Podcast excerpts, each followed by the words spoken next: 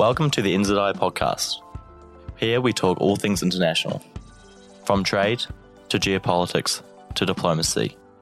The NZIIA seeks to encourage an understanding of the importance of global affairs to the political and economic well-being of New Zealand, as in this interconnected age, what happens beyond these shores affects us all at home. Kia and welcome to the NZIIA podcast hosted by the Youth Panel. We're your hosts, Lachie Scott and Tejas Menon, and we are delighted to welcome back Marçal Sanmartí to the podcast. Marçal has previously appeared in episode 6, where we discussed the field of astropolitics. Marçal, it's a pleasure to have you with us once again. Thank you so much for having me again. It's fantastic. So, Marçal, recently you published an article for the NZIIA entitled Is a New Zealand Space Command on the Horizon? And I have to say that my first question was what the hell is a space command? That's a great question. There's a bit of confusion about what a space command is in a similar way that people tend to have wrong ideas about what a space agency is. When we think about space commands, we should not be thinking about the Netflix show Space Force. uh, it's something rather different. Basically, we are working with satellites, right? You feel lonely and you want to connect to Tinder. that runs through a satellite. Me when you say that. but yeah, uh, they are becoming a super important assets for national economies and national securities. So basically, space commands are taking care of that. It's not about spaceships, but you know, like keep those satellites under control. If New Zealand doesn't have a space command currently, what do we have in its place? That's an excellent question. So far, you've got areas of the military tracking satellites. New Zealand so far does not have yet and that's the point of my article, a space command related to the Air Force, like many other countries such as Australia, Iran, or France. But in defense, New Zealand defense keeps an eye on the satellites and many other developments happening above us. Dovetailing off that, the need for surveillance of our satellites and keeping it safe, it sort of ties into another point in your article about the great commercial use of space. Do you want to elaborate on that? Yeah, going back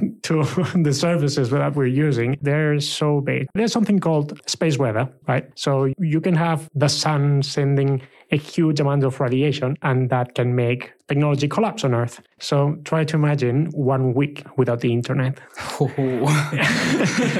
Not even one day, isn't it? Absolutely. Yeah. So yeah, that's the reason why, even though those satellites providing us services, well, the GPS does not belong to New Zealand, right? Mm-hmm. belongs to the United States. But still, we're all very dependent on those services coming from those satellites. Uh, it's more and more like that because like satellites are becoming more and more affordable.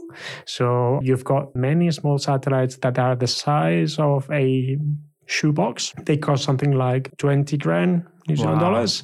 And they are taking pictures of uh, climate change or how crops are developing. And, you know, in New Zealand, that's quite an important thing because, you know, primary industries are one of the main cores of New Zealand economy. It's another asset in there and it's purely commercial. You're asking a company to provide you with some data and those companies are providing it. So are we perhaps seeing a democratization of satellite technology in the same way we're seeing a democratization of drone technology? Is that a fair analogy to draw? Yeah, that's a very fair analogy to draw. And everything links to data. There's huge thirst for data and energy. This might bring us to ecological collapse, but that's a completely different topic. But as you're saying, yes, it's drones, it's satellites, and that links us with cybersecurity and the Internet of Things. So these new technologies, or maybe not that new, that might seem quite apart, but they're strictly linked to each other. And that's why, again, space defense is becoming a real thing. You've mentioned the importance of satellites in data collection, in our internet access, and in just the networked systems that are so prevalent today. Is there a risk of New Zealand getting left behind in the new space race? Mm, that's an excellent question. That depends on how you play your cards, as usual. Let's think of Taiwan, for example. Also, Taiwan is a very small place. Yeah. It's not even recognized as a country, as we know, but still, they are producing lots of semiconductors, and that gives them leverage, political leverage. In the case of New Zealand, something similar could happen with the location of New Zealand. I do not know if you remember in the last podcast we did here, saying that there's an advantage of being not at the equator, meaning that it's safer to launch satellites, among other things, from New Zealand. And if tensions keep growing around, maybe that's going to be a political asset, you know, to have this safe place where you can launch things into space. So, you know, that's something that New Zealand could look into, but it's just uh, an idea. Absolutely. You bring up a point that the link between satellites and space and cybercrime as well. I see the problems of cybercrime leading into the problems of cyberspace, problems of attribution to cybercriminals and things. That'll have implications to satellites. And so it really does make the case for more codification or more uh, regulation space. And that's what Space Command is. Is that a good way of visualizing it? Yes, that's an excellent way to do that because space legislation is it is a thing, but it's not very extended and it's quite outdated. Same with the internet, right? Theoretically, we've got a World Wide Web, but we're going to a fragmentation of the internet space, right? We've got an internet in China, we've got an internet in North Korea. Many other countries are following those steps. Something similar can happen. And that's why that idea of outer space being something like Antarctica, mm-hmm. you know, mm-hmm. a shared place, a sanctuary, unfortunately might not happen in the future. That's a great point about Antarctica and the poles as well, and this need for cooperation and this shared sanctuary, as you said, mm. But then also the politics that get involved in it and the in, almost inevitable militarization or securitization. Mm. And certainly in New Zealand, domestic politicians over here have expressed concerns about that in terms of space, mainly from the Greens Party. How would you respond to that concern? That's absolutely a concern for New Zealand. As we know, being anti nucleates New Zealand's DNA. So, you know, it's not a small issue for New Zealand, but also, like, let me uh, explain something else. Other things like the Treaty of Waitangi. We talk about protecting whenua, the bodies of water, let's say mm. seashores, rivers. But what about the sky? We've got some satellites going around us that reflect uh, light, and uh, that's disturbing mm. the dark skies of New Zealand. So at some point, that's a conversation that needs to be there. And yeah, that links with uh, militarization and how we're using yeah I, I, think we could say natural resources or you know our natural environment and when to stop Tejas has just mentioned the reluctance by some political actors in New Zealand's push towards space due to the environmental effects. However, as I understand it, Marçal, there is the possibility for innovation in renewable energy by pushing into space. Uh, could you perhaps talk a little bit more about those developments? Yes, actually, it's a, a, team of New Zealand engineers that are trying to send energy from space to Earth. That would be especially helpful for some Pacific islands that spend large amounts of their budget mm. acquiring diesel fuel and as we know, because of earthquakes and tsunamis, communications, but also energy supply sometimes become quite difficult. We many times think of solar panels as a miracle, but mm. many times, depending on the weather situation, solar panels do not work. And that was, for example, the case during the eruption of the volcano in Tonga. Yeah. You've got those ashes covering the solar panels, and then the energy supply is cut. As you're mentioning, times of change are also times of opportunities. And I think it's great that we have these conversations too. While we're still on the environmental theme, we're talking about environmental damage on Earth, but another concern of our increased turn towards space is the rise in propensity of space junk do we risk as our Earth turns more outwards, almost trapping ourselves with the amount of space junk that we are putting out there and potentially putting ourselves at risk too with those fragile satellites and the thousands of pieces of metal firing about at thousands of miles an hour? That's an excellent question. And yes, there's a huge risk in there. But again, there's also a potential opportunities. Uh, for example, like when we think about businesses related to space, we do not think that their companies are already thinking how to collect all of that debris. The other risks that many other people are not aware of is space stations. For example, you're quite young, so maybe you don't remember that back in the year 2000, we had a huge space station about to be decommissioned. It was called the Mir, was a Russian space Russian station. station. Yeah. Yes, and everyone was freaking out, like, oh my god, like it's gonna fall in my country, not your country. and actually, a, it's in the South Pacific. Okay. There's a place called Point Nemo, and they're around 200 decommissioned space objects from mostly from the Soviet area under the sea. Do not think that's good for the environment either. No.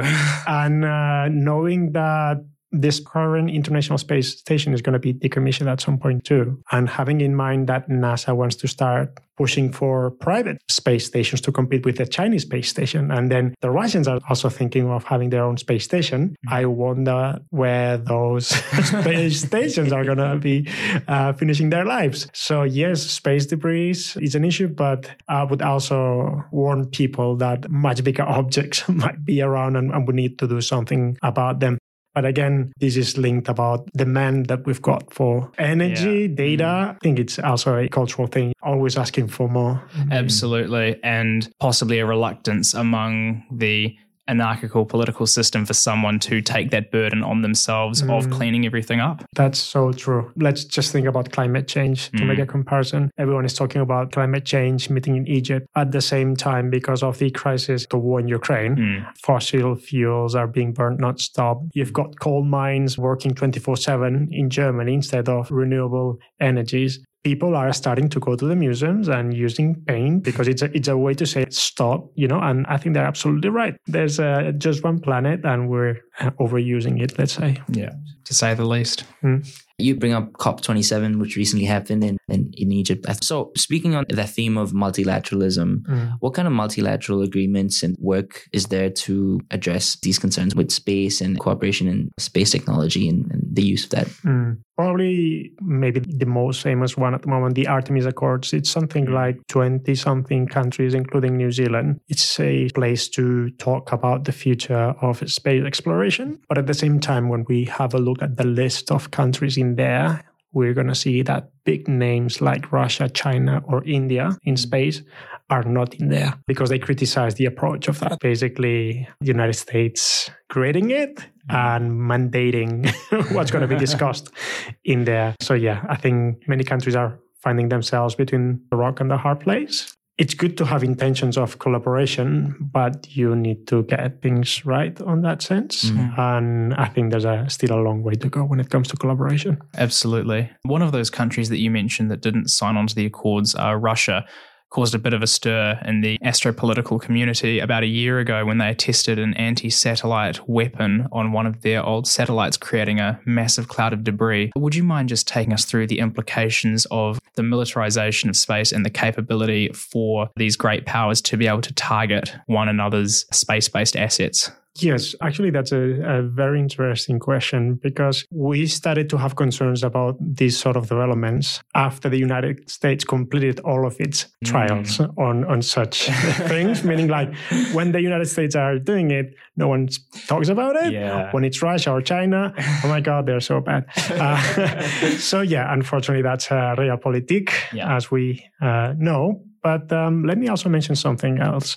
Have you realized that Elon Musk keeps talking about Ukraine and Taiwan, but not about Iran or Venezuela? Now that you say that, yes. Well, there's a reason behind that. It's because basically China and Russia have capabilities to shoot down satellites, and that's part of Elon Musk's business model, right? Mm, right. Um, so even though shooting down satellites, it's completely possible, but super expensive at the same time. You need to spend several millions of dollars to shoot down a satellite that maybe it's just worth a few thousands.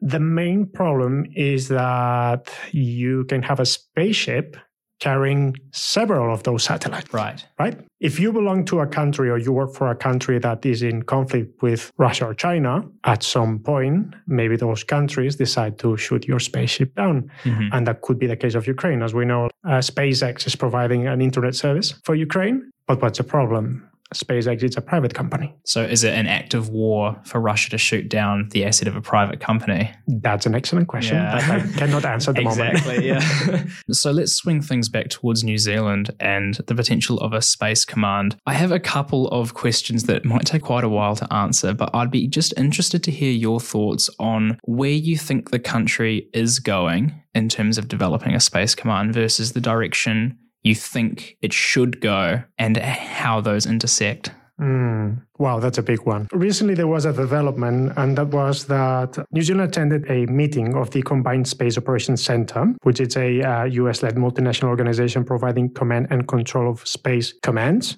It's quite interesting because that meeting was attended by the Five Eyes, plus France and Germany. The interesting thing is that from those seven countries, the only one that does not have a space command, it's one, and that's New Zealand. So that means that a there's a prior tradition of collaboration with these countries. Yeah. So there's that trust, and there are a series of agreements on defense, and that's why I think those agreements are being extended to space. And to partly answer why New Zealand was there, there was also quite an interesting piece being published at the Defense Technology Agency of New Zealand. It looks like recently they finished building a small optical space awareness observatory to monitor satellites with the aim to detect or uh, any deviation from the predicted orbit or unusual behavior. The very interesting thing is the DTA website itself notes that such a capability offers international cooperation opportunities, especially with Canada and the UK. So we've got a bit of a bingo in there. New Zealand does not have at the moment a space command. In fact, people from the space agency and defense have been saying that there's no intention to do that and that to go to these meetings is basically to try to find training opportunities. But what I ask myself for how long that's going to be possible Right. as competition is becoming more intensive in space at some point uh, new zealand partners might be asking for more from new zealand and Mhm. especially knowing that new zealand has this privileged geographical location Yeah. maybe we're going to see similar developments coming to New Zealand in the future, meaning more infrastructure being built in New Zealand to keep an eye on that part of the sky. It's very, very fascinating. Yeah, it sort of poses a problem as well to the maybe inherent values of New Zealand foreign policy as well. You know, harkening back to the nuclear free movement and, mm. and the need to keep great powers out of our waters. Similarly, the need to maintain an independent foreign policy and keep great powers out of our skies as well. But as you say, Judgment Day is coming and they need to sort of sort of pick a side and make a stand. Yes, that's uh, something I think that we mentioned in the last podcast, right? New Zealand has the United States as one of the main political partners, but it has China as uh, the main economic partner. And I think that mom and dad are going to divorce.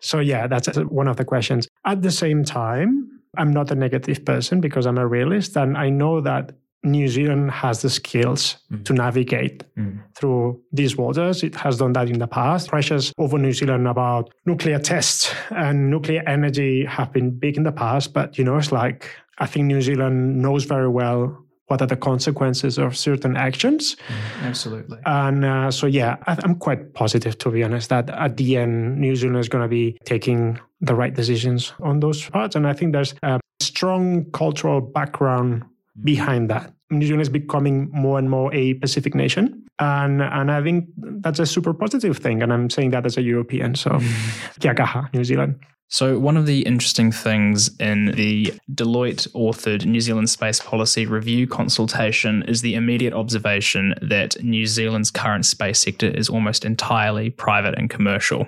It's unusual in the world, but does that leave us room for innovation, filling gaps in the market, and carving out our own role in this new space era where countries like the United States may have more of a focus on the military and defense side of things. Do you think it's possible for us to maintain our independent foreign policy through carving out our own way through private based innovation? Or is it only a matter of time before we start having to embrace more of the defense side of things as well? Mm, that's an excellent question. This is going to be just my personal opinion. You've got a huge opportunity in here, New Zealanders, and that's going to be based in your ability to develop a space culture. Economy, politics, but also culture always come hand in hand. And we just have to have a look at China. We know that they've got anti satellite space and they're planning to go to the moon. But mm-hmm. also, if you go to China's Kentucky Fried Chicken, you're going to see that in their chicken buckets, they've got astronauts. and, you know, and, and you go to Netflix and you're going to see more and more Chinese shows related to mm. space and, and great novels being published. Such as the Three Body Problem trilogy. Bingo. It's a fantastic read if you get the chance. So, again, if you can make a hoodie of the New Zealand Space Agency, I know it sounds super silly, but it's a step forward. I was quite surprised when I started seeing how well New Zealand was doing in space. And then I went to I'm not going to say the brand, but one of those big brands of clothing. And, and they had that NASA hoodie. And I was wondering myself, where's this New Zealand Space Agency hoodie? You know, because yeah. that's, that's a way also to inspire mm. uh, the new generation of New Zealanders and not just have a look at the militarization, but yeah. the awe of exploration and discovery. And we are in the Pacific. We recently discovered that people from the Pacific reached Antarctica by the year 800. Wow that's mind blowing, isn't yeah. it? And when you think of the conditions those Pacific peoples were enduring during that mm. enormous trip yeah. and how difficult from a psychological, technological, and many other things that was. And they did it. That's a way to inspire a new generation of explorers here in Aotearoa. Absolutely. Yeah, I remember growing up, my first years at primary school was around the time the space shuttle program was winding down. And I still remember that sense of wonder as a child watching them launch, watching them come into land. And now that you say that, that same feeling hasn't been there for 15, 20 years now because we haven't been pushing for the cultural side of space exploration in the same way that we were from perhaps 1969 until the early 2000s. Yeah, definitely. And also, when you think that in this case, New Zealand can play a very active role. Now, I'm just having a, in mind that Rocket Lab is planning a private mission to Venus. Wow. To discover if there's signs of life in there. Mm. That's super exciting. And, you know, it's like we should be discussing about this and how to do it the right way. And, you know, the fascination of discovery. And that's completely up to people like you and I. Absolutely. So we are just talking about the Deloitte report that highlighted the immense commercial focus in New Zealand and space. But a potential space command will sort of have to loop in NZDF in, in a certain way. What would that relationship look like? That's an excellent question because going back to that report, New Zealand space economy is more than a billion dollars. When we think of defense, we need to have a very broad perspective. Defense are bridges and water supplies and many other things. So defending those space assets is not just keeping an eye on those satellites, but also it's about cybersecurity, who's having access to that data being provided by New Zealand companies. So I do not have the information if these discussions are being done at the moment, but it's going to be in a much global way than rather thinking of uh, um, should I be building lasers to protect and, and shoot down satellites. You know, um, it, it's very normal. You know, like uh, space is a very new thing, and most of our feed comes from science fiction and Dune and, and video games. But it's a much more down to earth conversation. That same as when I used the example of Tinder, right? No one yeah. was expecting that one, but yeah, space it's a very normal thing. So you know, yeah. Those conversations with the private industry and a potential Space Command. It might have in the future, and but also that's going to be about priorities in budget. That's out of our reach during this conversation. But you know, like, um, let's see how is the political landscape in a few years. Mm. If defense is going to be more part of the conversation, depending on the tensions around New Zealand, yeah, in the South Pacific. So you know that would boost the budget in regards to the Space Command or even the Air Force or cybersecurity. So, yeah. Well, you mentioned the war in Ukraine earlier. We've seen the key role that satellites are playing in modern conflict. So it makes sense for the Defence Force to be looking more and more down that avenue. Definitely. And also going to, again to the case of Taiwan, because it's closer to us. Mm. One of the main things that guarantees Taiwan self governance, I was going to use the word sovereignty, but maybe that's not the right one, is being necessary and the thing is that many of these space objects uh, going around us are using parts made in Taiwan. Right. And they know that. You know, that's why they're trying to be necessary in space. So again, things might look like super unrelated, but space, it's with us. Yeah. Sound a bit like Star Wars right now, but the attention. well, this is a conversation that I personally have really enjoyed. I came in with very little knowledge about Space Command or astropolitics in general, apart from the research that I'd done for this podcast. So thank you for taking the time to appear, Marçal, and to enlighten Tejas, myself, and our wonderful, wonderful listeners. Marçal, do you have any social media or places you can be found or just any plugs you want to make? Well, I'm in Twitter. Uh, my name is Astropolitics at Marcel and Marty. And also, I write for mostly the New Zealand Institute of International Affairs. So, yeah, feel free to browse around their website. It's awesome. And uh, I'll see you there. Excellent. Thank you very much again for appearing. It's been a real privilege and eye opening. I can now go and tell people what a Space Command actually is, which is absolutely wonderful. Thank you so much. And I think it's appropriate to sign this off with May the Force be with you. Thanks a lot, guys. Thank you, Marçal. You have been listening to the New Zealand Institute of International Affairs podcast run by the Youth Panel. We can be found on social media, including on YouTube, under the New Zealand Institute of International Affairs, where all of these podcasts can be found as well. We are also on Instagram at NZIIA underscore YP. So be sure to check us out where you get your news, your podcasts, and your general social information.